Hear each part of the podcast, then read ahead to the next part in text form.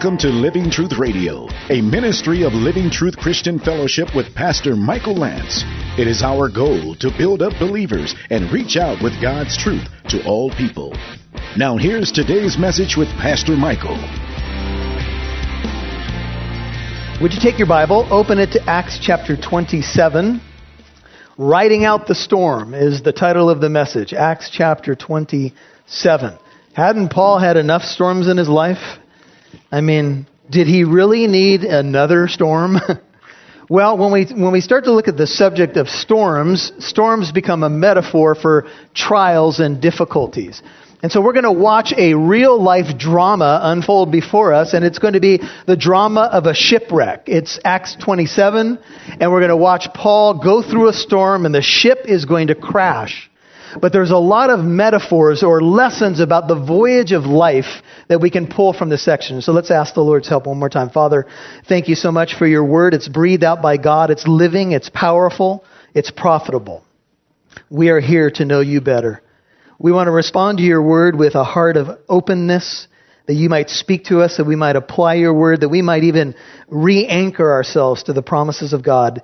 I know there are people going through storms even this morning in our midst, Lord, and I pray that you would speak and teach us more about how to navigate the storms of life, knowing that ultimately you're in control and you can use them for good. So help us, Lord, as we study this text. Speak to us. We have ears to hear. So let us hear what you would say to us. In Jesus' name we pray. Amen. Let's hit the hardest question from the beginning. Why do we have storms? I mean, I think we all wrestle with that. And one reason we know we have storms is because we live in a fallen world. And this fallen world is under a curse. Now, that curse has been reversed by the death and resurrection of Jesus, but we're still in a world that has not been renewed yet. And because of that, we're going to go through trials and storms in our lives. Now, in this room today, we have a couple hundred people, and typically on the campus of Living Truth, between second and third services, at each service, we have about 270 some odd people, give or take, and there are 276 people that are going to be on this boat in our account. All of them are going to go through the same storm. But some of them are going to react very differently than others. You're going to watch one man who had been through a lot of storms, exercise faith in the storm. As a matter of fact, he is going to rise above the storm. He's not only going to ride out the storm, he's going to rise above it and he's going to become a symbol of hope in Christ. And we all have decisions to make when it comes to storms. And one of the things that we can do in life is to anticipate storms. So if you're a note taker right out of the gate, we need to anticipate storms. Life on this side of heaven is never going to be perfect. Have you realized that? If you haven't, you will. Jesus said in John 16, in this world you will have tribulation. But be of good cheer, I have overcome the world. The, wor- the word tribulation is the Greek word thlipsis. It means trouble. It means pressure. It can even mean persecution. Jesus made a promise to us that this side of heaven we are going to go through stormy times. Now, not all times will be stormy, and when we have smooth sailing, we rejoice in that. We praise God. But you know, storms can come suddenly. You can be riding along and everything seems to be cool, and all of a sudden the storm winds hit. And then you have to decide what you're going to do, who you're going to be in the storm, whether or not you're going to stand on the promises of God. And I think I could speak for all of us in saying that many times I haven't handled storms well. Uh, you know, we can we can do all this preparation. We can say, okay, when the storm's coming, this is what I will do. I will be anchored to my faith. I will stand on the promises of God. And then the storm hits, and we're like, why, why, why, why? Ever been there before? We can get real whiny. And we can come to God with our whininess and even our friends. And we can even apologize and say, I'm sorry, but I'm just extra whiny this week. I, I apologize for whining. And your good friend might say to you, too late. You've already whined. But you know what? We're going to go through storms. And we have to prepare ourselves to know what we're going to do when we face them and how we can face them with the hope of Almighty God. Now, what are the purposes or reasons for storms and how does God exploit them? Well, some storms are about faith stretching. We can see that in the life of the apostles when they needed their faith increased and Jesus came to them walking on the sea and he challenged them, Oh, you of little faith, why did you doubt? I told you you were going to get to the other side. And some storms are storms of correction and even redirection. Think of Jonah. Jonah was running from God and God caused a storm to come upon the sea and even prepared a fish. And Jonah knew it was his fault. He knew the storm had arisen because of him. And finally the storm calmed down and Jonah learned some very valuable lessons. One other thing I want to say to you is that storms are momentary. They're momentary light affliction according to 2 Tim- 2 Corinthians or no, Oh, I think it's 2 Corinthians 4 verses 17 and 18, Paul says our current trials are light momentary affliction. Now you might say, but they don't feel light to me. But in comparison with the weight of glory that's coming, they are light and they are momentary. They will end. The sun will shine again. How God works all of that out, I don't always know, but I do know that they are temporary. So here's Paul. This is Acts 27, riding out the storm. We're going to pull many lessons from the drama of this account of how to navigate this voyage of life and this voyage of life in Christ. Paul had made an appeal to Caesar. To Caesar he would go. And Luke, our author, writes these words, Acts 27, verse 1. And when it was decided that we, Luke includes himself, he had probably been in Caesarea while Paul was in prison, probably ministering to his needs. Now it was decided that they would go to Rome. This was the place that Paul always wanted to go and preach. He wrote, he read, I can speak. He wrote that in Romans 1 and Romans 15. It was his heart to go to Rome because all roads led to Rome and all roads led out from Rome and it was the epicenter of the world. But Rome was an ugly place. It was a dark place. It was a place that was filled with all kinds of mysticism and evil. And even though it was the imperial capital of the world, Rome needed Christ very desperately. And if you've noticed, Paul loved to go to places, big cities where he could impact the most people. So he wanted to go to Rome and he wanted to share the gospel.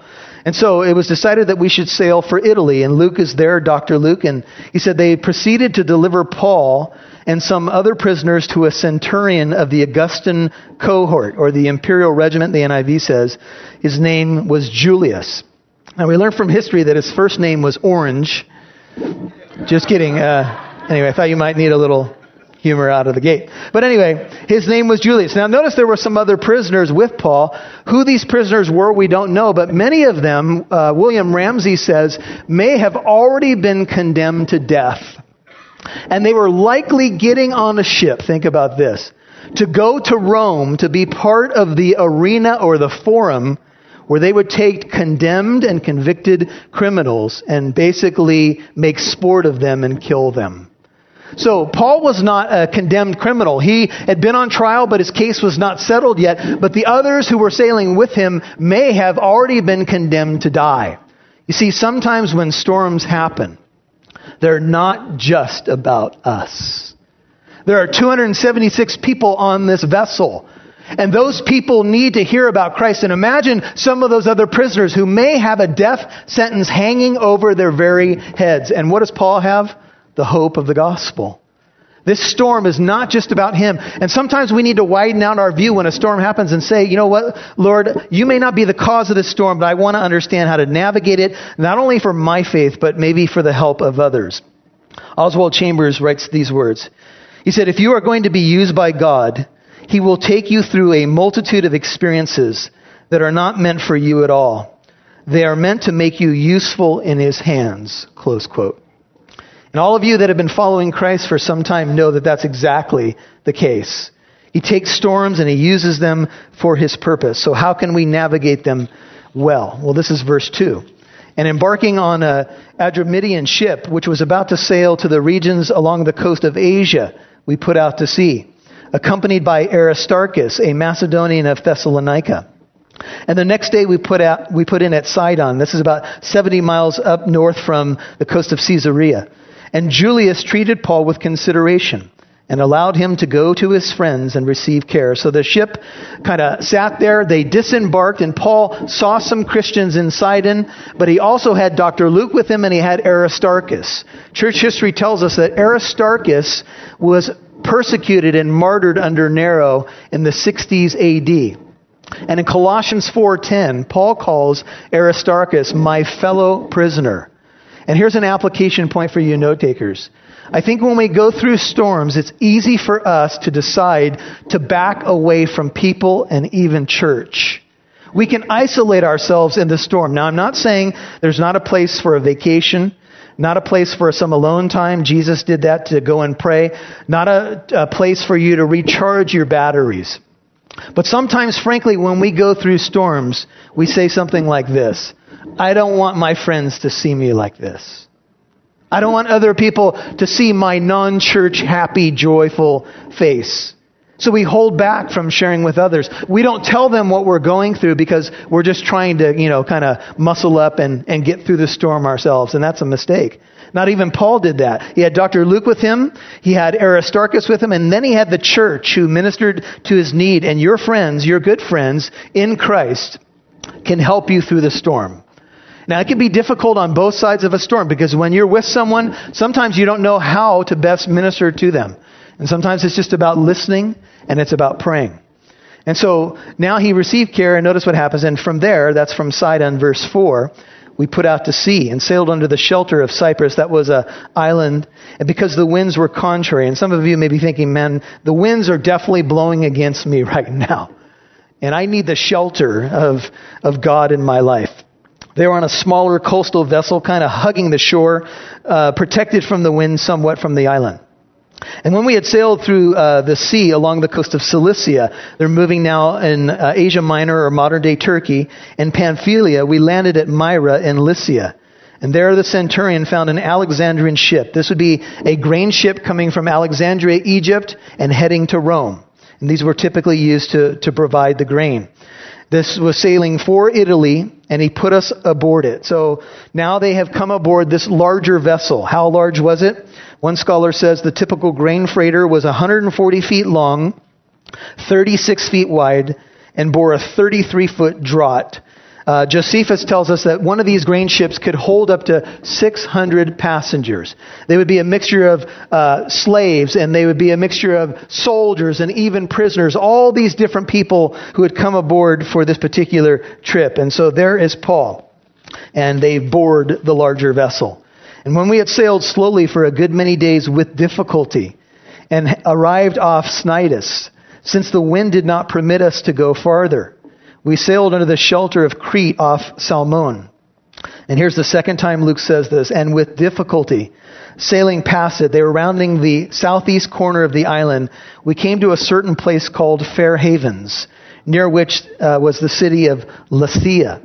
Now, Fair Havens almost sounds like a country club, doesn't it? We've gone to Fair Havens and we're going to have some tea and crumpets and all that stuff. And so they, but they didn't want to stay there because it didn't seem like the best place for wintering. So look at verse 9. And when considerable time had passed and the voyage was now dangerous, since even the fast, the fast is a reference to the Day of Atonement. It was the only one of the seven feasts of Israel with a mandatory fast. And so the fast had passed. You remember Yom, Yom Kippur or the Day of Atonement happens what time of year? It's in the fall. So this is when shipping on the open seas especially would become very dangerous. And the, the ancients used to say that they would shut down all open sea voyages from the 15th of September until early March. Well, we know, and one scholar believes, this is, uh, I think, from F.F. Bruce or William Ramsay, that this date is October the 5th, A.D. 59. We are well past the time for safe sea voyages. And so the, the winds are starting to blow and things are looking a little dangerous. And so Paul chimes in. Uh, this is the end of verse 9.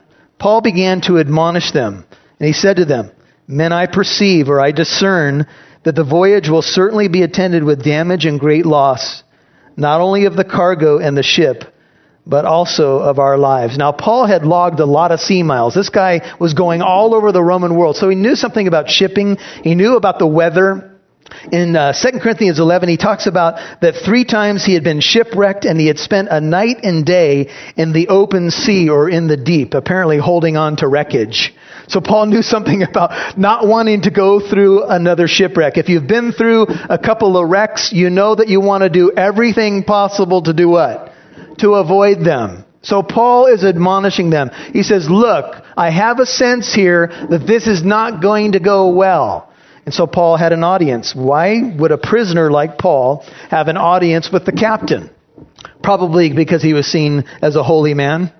You know, if you're on a plane going somewhere and you realize there's a pastor on board and going to a destination, you may feel a little bit better. Hey, he's here, and the Lord's probably not going to take him until he's done. And the pastor's usually saying, Would you pray with me? I'm afraid of flying. But anyway, so here's Paul.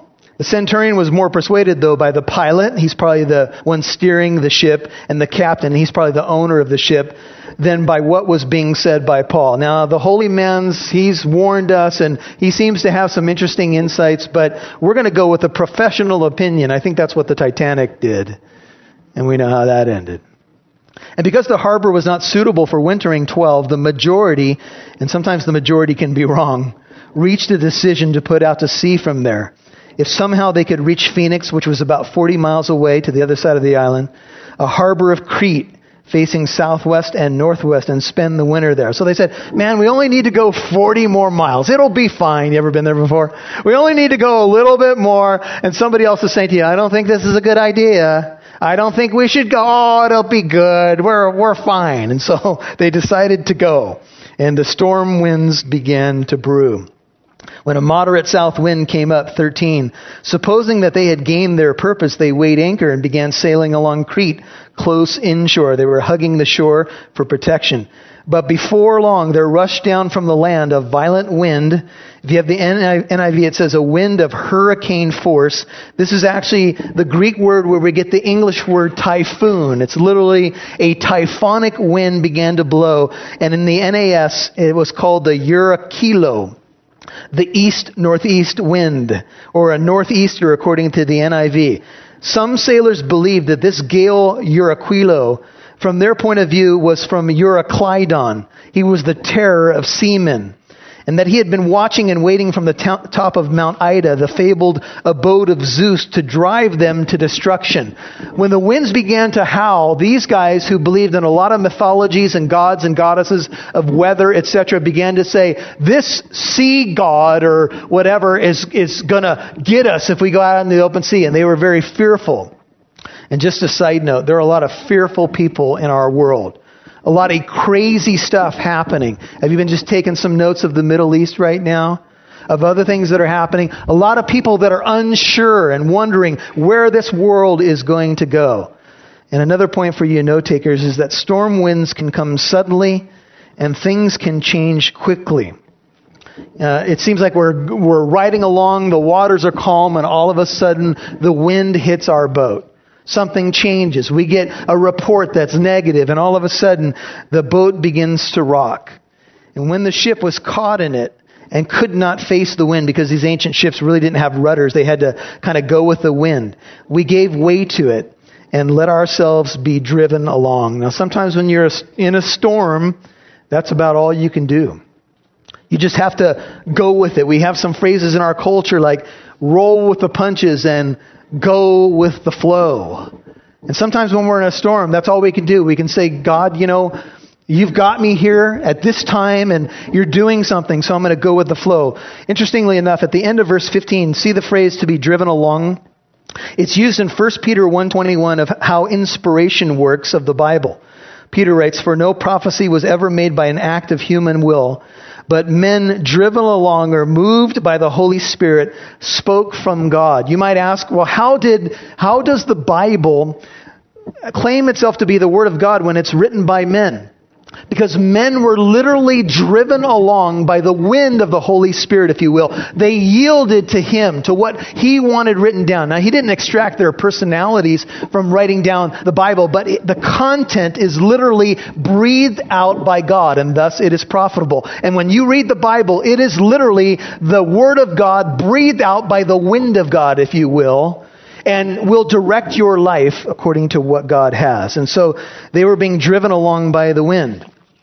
And running under the shelter of a small island called Clauda, they had a brief break from this small island. We were scarcely able to get the ship's boat under control.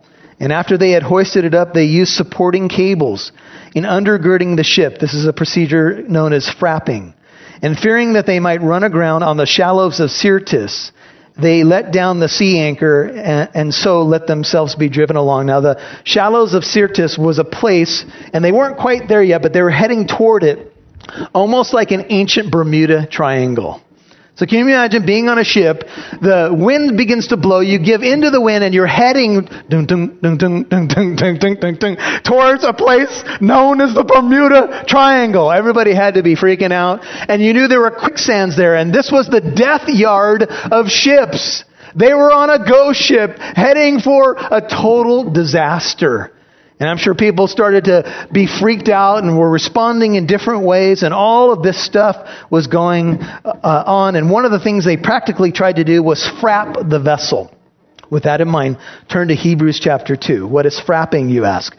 Frapping is running ropes or cables along the whole of a ship to steady it in a storm and to keep it from breaking apart. The writer of Hebrews uses the phrase, a nautical term, to tell you about the current ministry of Jesus to believers. He uses the frapping image. Here's where it's found. This is Hebrews 2. Look at verse 17. Hebrews 2:17 says, "Therefore Jesus had to be made like his brethren in all things, that he might become a merciful and faithful high priest in things pertaining to God." To make propitiation for the sins of the people. Look at verse 18, Hebrews 2. For since he, Jesus himself, was tempted in that which he suffered, he is able to come to the aid. The phrase come to the aid or to help uh, those who are tempted is the same Greek word, botheo is the word, and it means to frap a ship. And some of you may be saying, now wait a minute, when I'm in a storm and I call out to an unseen God, how does he help me in my storms? Have you ever asked that before? I don't see him. How does the help come? And the image is a nautical one and it has the idea of this. When you come to the throne of grace, Jesus will run the cables of his presence along the whole of the ship, if you will, and stabilize you in the storm. Now you say, well, that sounds good. And maybe that even worked for the apostle Paul, but what about my storm right now? So second service ended, and I preached this message, and a sweet lady in this congregation, she's been here for some time, says, Pastor Michael, I have to share something with you, and she was trembling. She said, July 13th of 2013, I wrote this date in my Bible, one year to the day that God spoke to her and gave her Acts 27 as a promise to stand upon. She was trembling. She said, My husband had had a massive heart attack. My grandson was in uh, the hospital with a blockage, and they were not giving him uh, a very good chance to live. We were going through this massive trial. And she said, I can't explain it to you, but somehow God led me to Acts 27, and I wrote the date, July 13th, 2013. And he gave me this extra faith, and she said, I'm not a bold person, but in the hospital, I said, you know what? We're going to stand upon the promises of God. And she was praying with people and hospital workers and family, and some of the family had been wounded by a previous loss in the family. And she said, we stood upon the promises of God, and God made me bold as a lion. And we got through it. And yeah, the ship was shaken a little bit, but you know what? God got us through it. And my grandson lived, and my husband recovered. And right next to us on the front row, row was another lady, precious lady, just about an hour ago, you guys, who's been battling cancer. She was overhearing this conversation. And so we migrated our way over to this sweet lady who's been uh, missing church and she's been going through her own health challenges. And this woman uh, shared the story, and they were both in awe that it was a year to the, to the day. And that lady prayed for that other lady better than I ever could have prayed. I was just along for the ride. And we were just in awe of God. And she said, I can't even explain it, Pastor Michael, but this is what God gave me. And when you were preaching this today, I looked in my Bible, I saw that date, and I went, Oh my goodness! Look at what our God does! And you see, it wasn't just about her. It was about her family. It was about this other lady. And I'm sure even wider. Now it's about all of us hearing her story. See, God does work in the midst of the storm.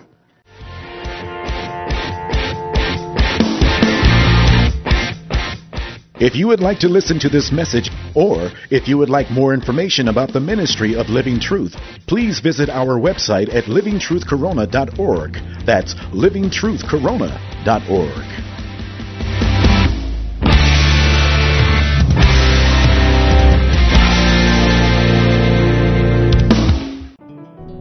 In Acts 27, the Apostle Paul ends up in a really bad storm. And he's with people, and everybody is nervous. If you look at Acts 27:20, it says, "Neither since neither sun nor stars appeared for many days, and no small storm was assailing us." That means it was a big one. From then on, all hope of our being saved was gradually abandoned.